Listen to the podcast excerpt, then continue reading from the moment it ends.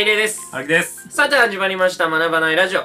学ばないラジオとは学びに疲れた二人がとことん学ばないラジオになっております。よろしくお願いします。お願いします。はい。はい。1回、第1回目放送。いきなり喋ることもなく、さすがにね、1年やってるから、こういう時にもね、それなりに何かしら喋れる。はずなんですけどね。はい。ね、さすが、まさかのね、放送事故になってしまうとは思ってなかったはい、ですね。とか言って。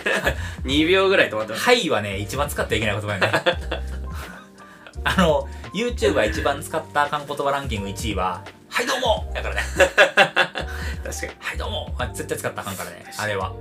あれほど安易な言葉はないからね。確かにそうですね。まあ、というわけでね。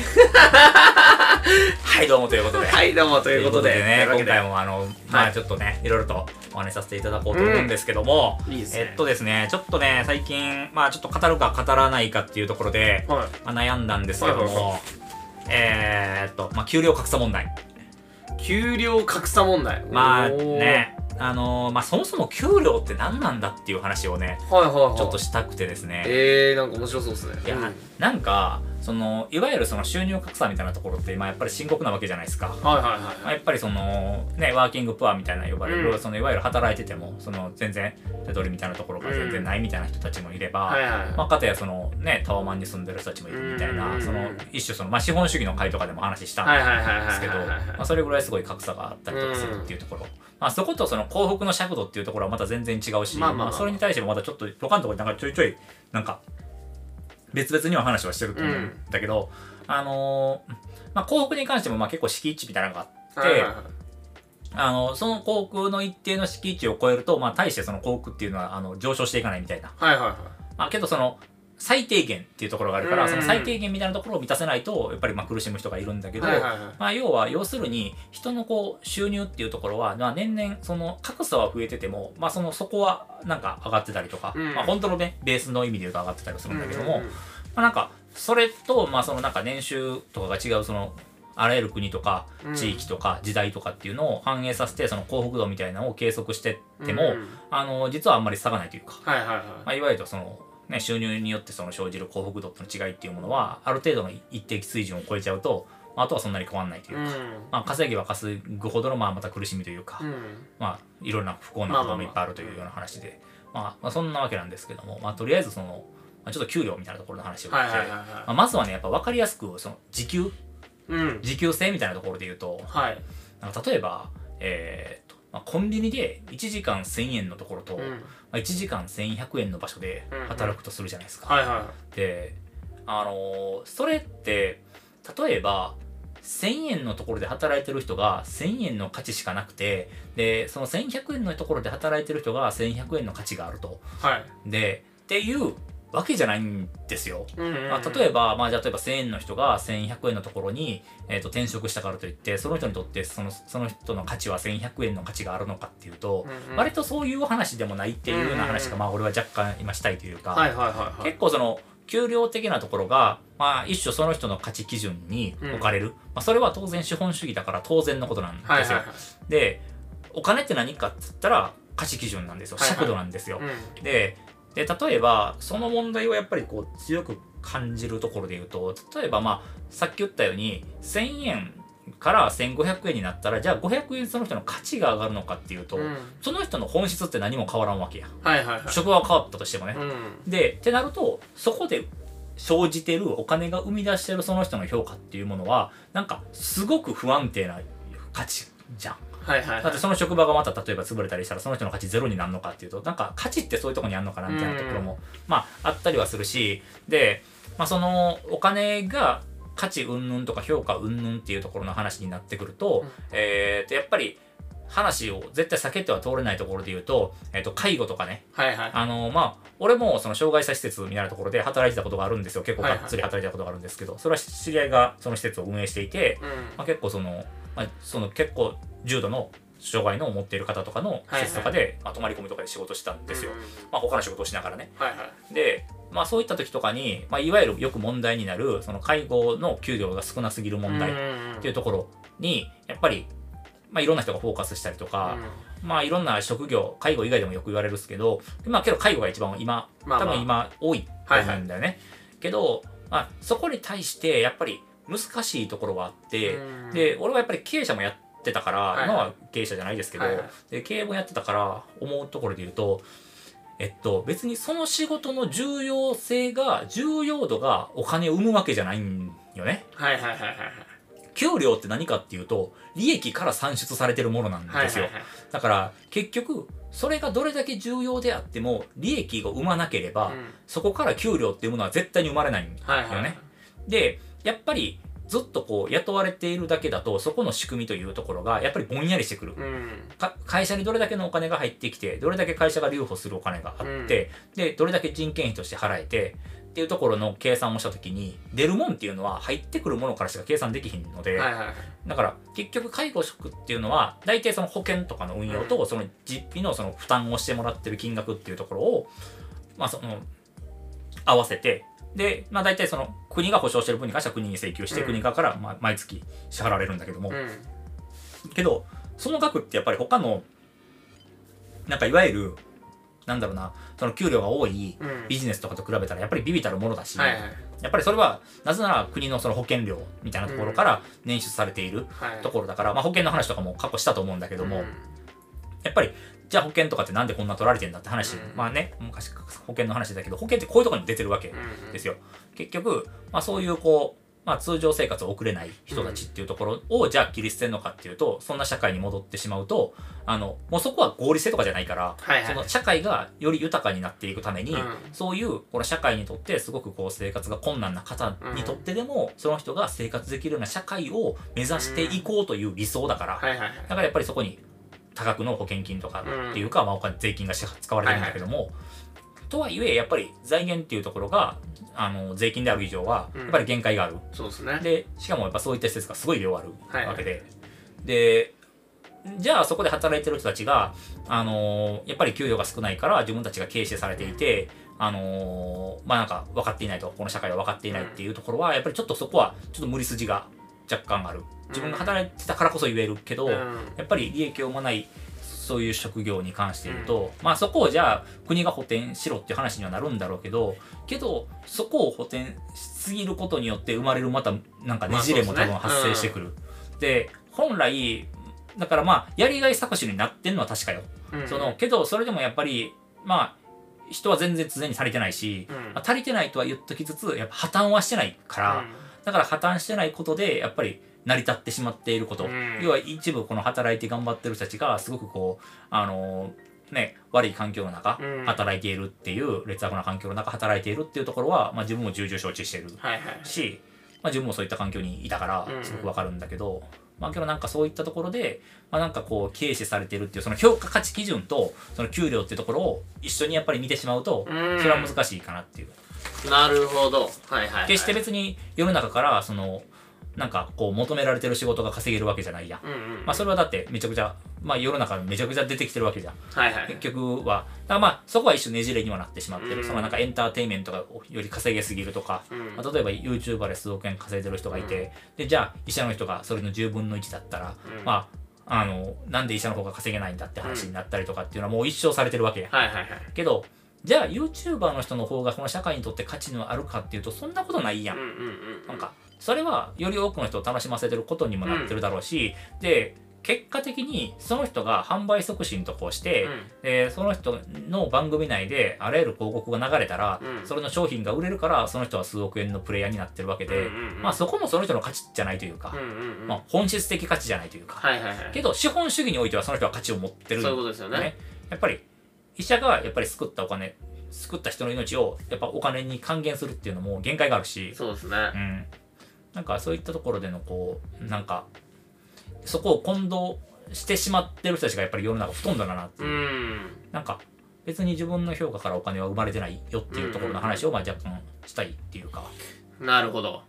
だって例えばイレイが歌うことによってお金を、まあ、もらえたりとか、うん。まあ、CD が価値があると思ってお金を払ったりとか、まあ、例えば配信していて、まあ、その歌声とかで、まあ、その自分の余暇時間みたいなところをすごくこう楽しく過ごすことができたというお礼に、うん。まあ、見返りとしてお金をもらったりするわけや。はいはい。けどまあ、そこに関して言うと、ちょっと、あの、まあ、一種異例は、その、一回ちょっと軽く話したけど、評価経済社会にちょっと結びついてるところがあるから、はいはいはい。ちょっと一種資本主義社会じゃないところっていうところはあるんよね。結構、はいはい。ムムーから生み出してるというか、はいはいはい。ムーからお金を生み出してるという意味では、まあ、サービスを提供してるから、まあ、無ではないんだけども、まあ、それとサービス業も無になってしまうから。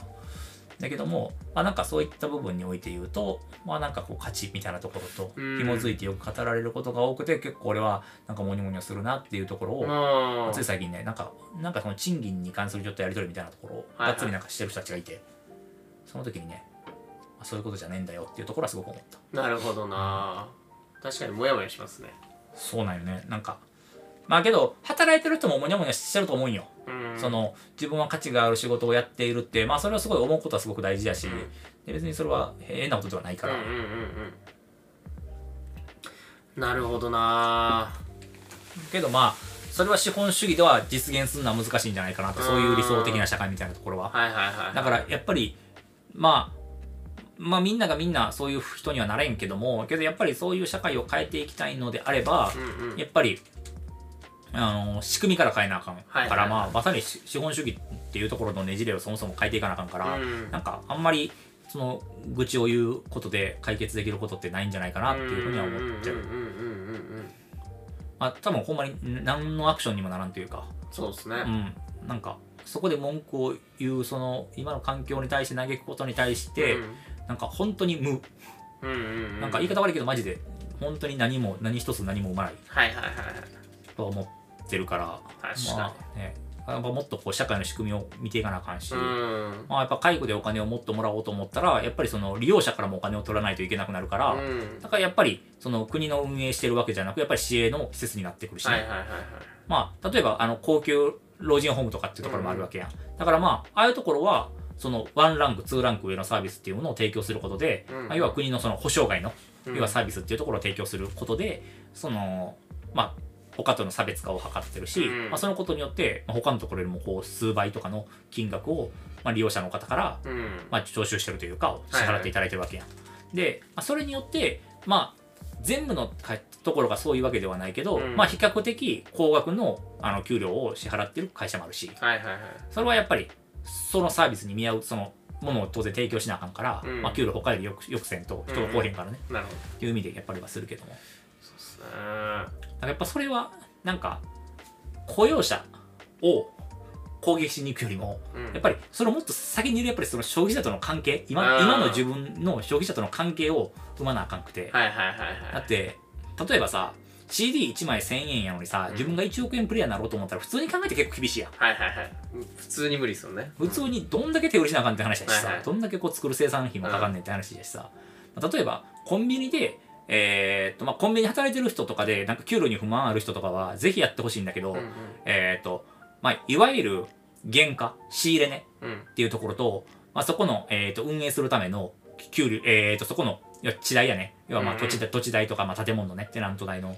と、えーまあ、そこのこうライセンスフィーみたいなですね、うんうんうんまあ、何パーセントとかだからうん。総売上の何パーセントだけど、っていうところを計算して、まあ、自分が働いてる1時間あたりどれぐらいの売り上げが自分のレジを通して出ていて、はいはいはい。でどれぐらいその中から、まあ、上代下代の関係から見て利益がどれぐらいあって、まあ、ものによって全然違うけども、まあまあまあ。まあ、OEM 商品とかはめちゃくちゃ高かったりとかね、自社自社ブランドね、自社のブランドのやつとかは安すごい利益率が高かったりするけどもっていうのを考えた時にやっぱ1時間にやっぱり100人とか200人回して、まあ、例えば500円買ってくれる人がいてで500円買ってくれる人がまあ50人から100人とか、まあ、いてくれとしても2万5000から5万円ぐらいでしょ、でまあ利益がまあどれぐらい乗っかってくるか分かんないけど、うん。まあ例えば30%ぐらいと考えたとしてでそこからこう人の人件費とか、うん。そのさっき言ってた小固定費うん。みたいなものを全部差し引いた時に自分の給料を1000円払える余裕があるとこってどんだけあんなって思う。はいはいはいはいはい。むしろ結構そのなんかまあ最低保障として、まあ、その最低賃金っていうのが決まってるから、うん。うんもう1000円っていう金額っていうところを、まあ、東京都に関して言うとうん。払ってるけども、なんかそれで考えた時にオーナーに残る手元ってどんなもんかって言ったら全然ビビたるもんなんだよね、はいはいはい。なんかしかもリスクすげえ背負ってて、はいはい会社が潰れたらまあ自分がもうほんまにあの自己破産するような感じにはなってたりとかしてて、で、まあ、個人ですごい借り入れとかもしてて、うん。っていうところのそういうリスクも背負ってる割に割とその一なんだろう会社員ぐらいのうん。給料ぐらいしか払われてないし、でなんならこう社会保障みたいなところも全然ない、はいはい。信頼とかもないから経営者やから、そうですね。うん、なんかそう思った時にこういわゆるその経営者に対するヘイトみたいなところって、うん。なんか本当に正当なのかみたいなところは結構ね、うん。感じたりするね確かに。まあけど、まあ、ちょっとイレイさんもね特殊な例なんでお金のお稼ぎ方的なところがね、まあそうですね。でも自分でお店やってたことありますからね。まあでも人雇えないっすよ。うん。って感じでした。うん。絶対。だから例えばさそこでさ、まあ、イレイの友達がまあ入ってくれたとしてさ、まあ、最初、まあ、時給1000円払ってたとしてさ、いやなんか途中から割り合わへんから1500円みたいなその結構ジャンプするその値上げを要求されたらやっぱり無理やん。無理っすね。普通に考えてさで例えば、えー、と極端な例さこの人が例えば1時間に1万円ぐらいの利益を生んでくれるんだったらまた話変わってくるやん。まあ全然変わりますね。そう、ん。だから例えばコンビニとかで例えば時給5000円とかを狙おうと思ったらもう高額商品を1時間に1本は売ってる 人にならなあかんのよね。そういうことですよね。うん。けど単純ってにそういうことで。うん。けどコンビニの商材でやっぱそれを成し遂げるのってやっぱ無理というか、っうんていうとやっぱりあれぐらいが落ち着くからそうですね。やっぱり結局忙しさで給料って決まってない。うんうんうん忙しさで給料決まってない社会的価値で決まってない。うんうんうん。うんけどみんなそこにちょっと重きを置きすぎてるというか、はいはいはい。忙しければもらえるみたいな、うん。そんなことなくてうんうん。忙しくなくても売り上げを埋める利益を埋めるからお金をもらえてるんだよ、ね。はいはいはい。だからなんなら1時間に1人しかお客来おへんけどその人が1000万の買い物をしてくれたらそれだけ成り立つわけそういうことですよね。うん、だから例えばなんかあのーまあ、レレジャー施設とかのさ会員権みたいなのをさ、うんうん。まあ、過去売ってる人たちとかって、まあ、今最近もうなくなったけどね、うんうん。まあ、あった人たちとかってやっぱりあの年間に数本売った割りみたいなね。はいはいはいお年収稼げて割りみたいな、はいはいはいまあ、ゴルフの会員権売るみたいな。うんやつとかもそうだったんだけど、まあああいうのとかもやっぱり、まあ、マンションとかもそうやしね、うんで逆に言うとこう不動産屋とかであの法人相手の不動産やってるやつとか人とかもね、はいはいはいそれこそ数十億円のテナントとかの仲介とかやるみたいなところとかもやっぱり一発入れば、まあ、普通に何パーセントとか、はいはい。まあそのねいろいろ決まって法律で決まってるんですけどね。まあけどあれもあの両手から取れるんで、まあ、その買い手と売り手からお金をもらえるんで、まあ、そういったところでお金が発生したりっていうところで、まあやっぱりそれはそれだけの数十億円とか数百億円のお金が動いてることをやっているからうん。やってるわけ、別にその中しんどい思いをしてるかしてないかっていうところは正直関係ない。関係ないですね。っていうところがやっぱりあるからなんかしんどいことに寄ったらあかんし、うん。その社会に対して貢献してることに対してやっぱり寄ってもあかんなっていうところ、うん。まあ、それを働くバイタリティにすることは買ってたけどもそれをやっぱり給料が少ないことのヘイトのの材料にもしたらあかんなとは思ううん。かなっていうところは結構ね。やっぱなんかそこ結構何なんだろうなその頑張ることの美徳みたいなところ日本やっぱ強い。強いですよね。うん、だからなんかあのデイトレーダーとかがさなんかいまだにそう職職業としてさなんか割と詐欺師みたいな扱いされてるというかさやっぱりまあわかんないよ。そのなんか生産活動をしてないみたいなところで言うとデイトレーダーってまさにそうだから、うん。本当にねあの証券の意味みたいなところもまたうん。差し替えてくるし、ね、1日でやり取りするとそもそもあの本来の証券の意味ってなしてない。から、まあ、株式とは何なんなんぜみたいなね、うんやっぱちょっと法の抜け穴感もやっぱあるんだけども、やっぱそれがもう成り立ってしまってる以上は、やっぱそのルールに乗っかって何かをやっていくしかもうないし、ね、確かになそうなんですよね。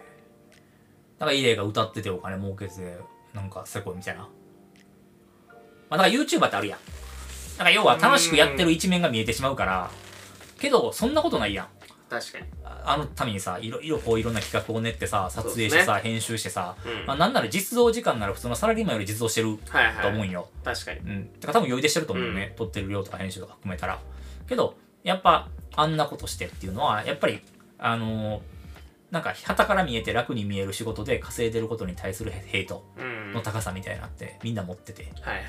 けどやっぱりあのさっきのそのなんか YouTube のあの話をした時もそうだけど結局その人たちが消費活動をブーストさせれるみたいなところで言うと、うん。やっぱりなんか普通になんかそのなんだろうなあの謙虚にその例えばコンビニの店員の人たちがいることで俺たちはそのコンビニのサービスを享受できているから、はいはい。それに対してどうこう言うつもりは当然ない,、うん。ないけどもけどやっぱりその自分たちが埋めるお金からしかやっぱりその給料っていうものは生み出されへんから、うん。ほんまにそういったこう稼ぎとか収入を変えたいのであればやっぱり自分にしかない価値でなおかつお金を生み出せるうん。もの、まあ、自分のまあ自分にしかない価値っていうものがまさにそのお金を生むはい。そのブベースにはなるから、うんまあそういったところっていうのをやっぱり考えんとなかなか難しいよねっていう話がね。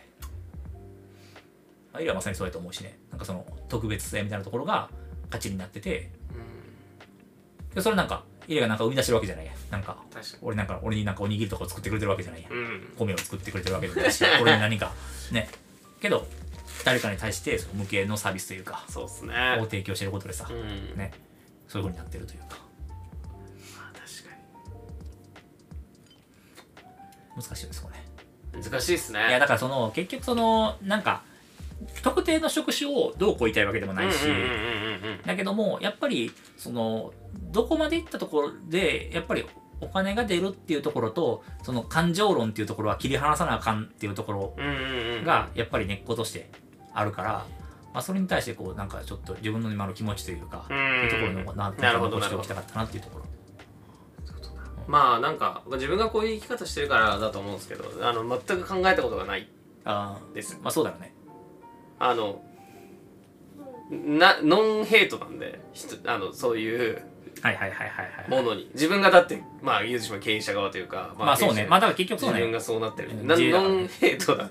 あのだから自分が単純に苦しいだけ。うん。苦しければ苦しいし、うん。頑張ったら頑張ったし。ってだけなんで何もないからその正直とかそのそういう人たちがヘイトを抱えてる姿を見ても何とも思わない。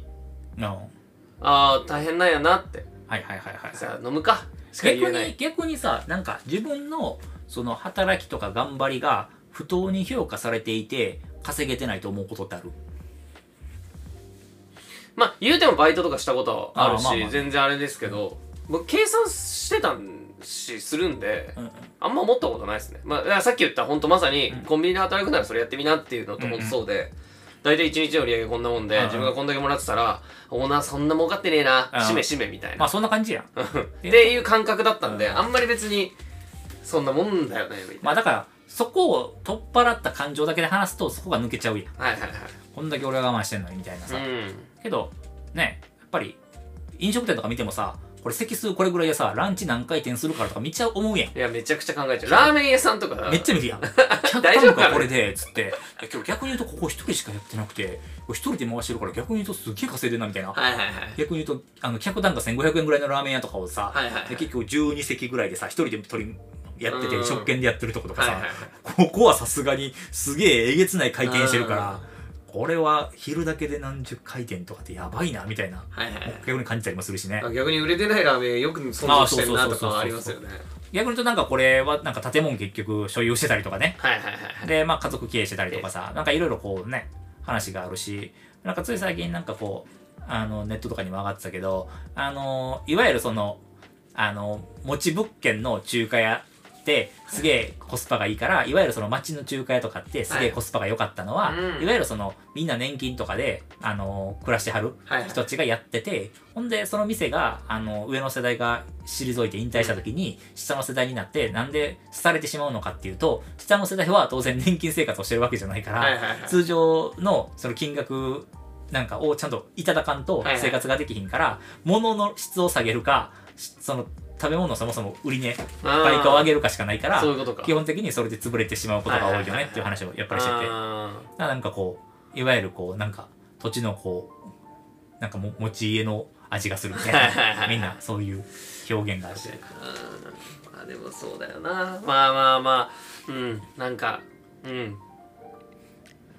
うんなんか、でも何せよ、辛いなと思います。最近やっぱ、ね、なんかヤフコメとかも多いし。まあだからやっぱりその自分のやってることが不当に評価されているとかまあちゃんとした評価を得れてないって思う人たちはやっぱり多くてなんかそれに対してこうまあ思う人たちっていうのはまあこの社会においてはやっぱりこうすごくまあなんだろうな可視化されるような世の中になったからっていうのもあるあるんだけどねう。んうんうんうんうんそうですね、可視化されるようになったなって感じですね。まあそうね。ヤフコメに書いてるやつらっていたんだなってまあそうね。世には死ぬほどそうそうね。だからめっちゃいたんよ結局、うん結局はさ。思ってんで、それ書き入れるようになっちゃったから書いてるってだけで。うん、そうなんよね。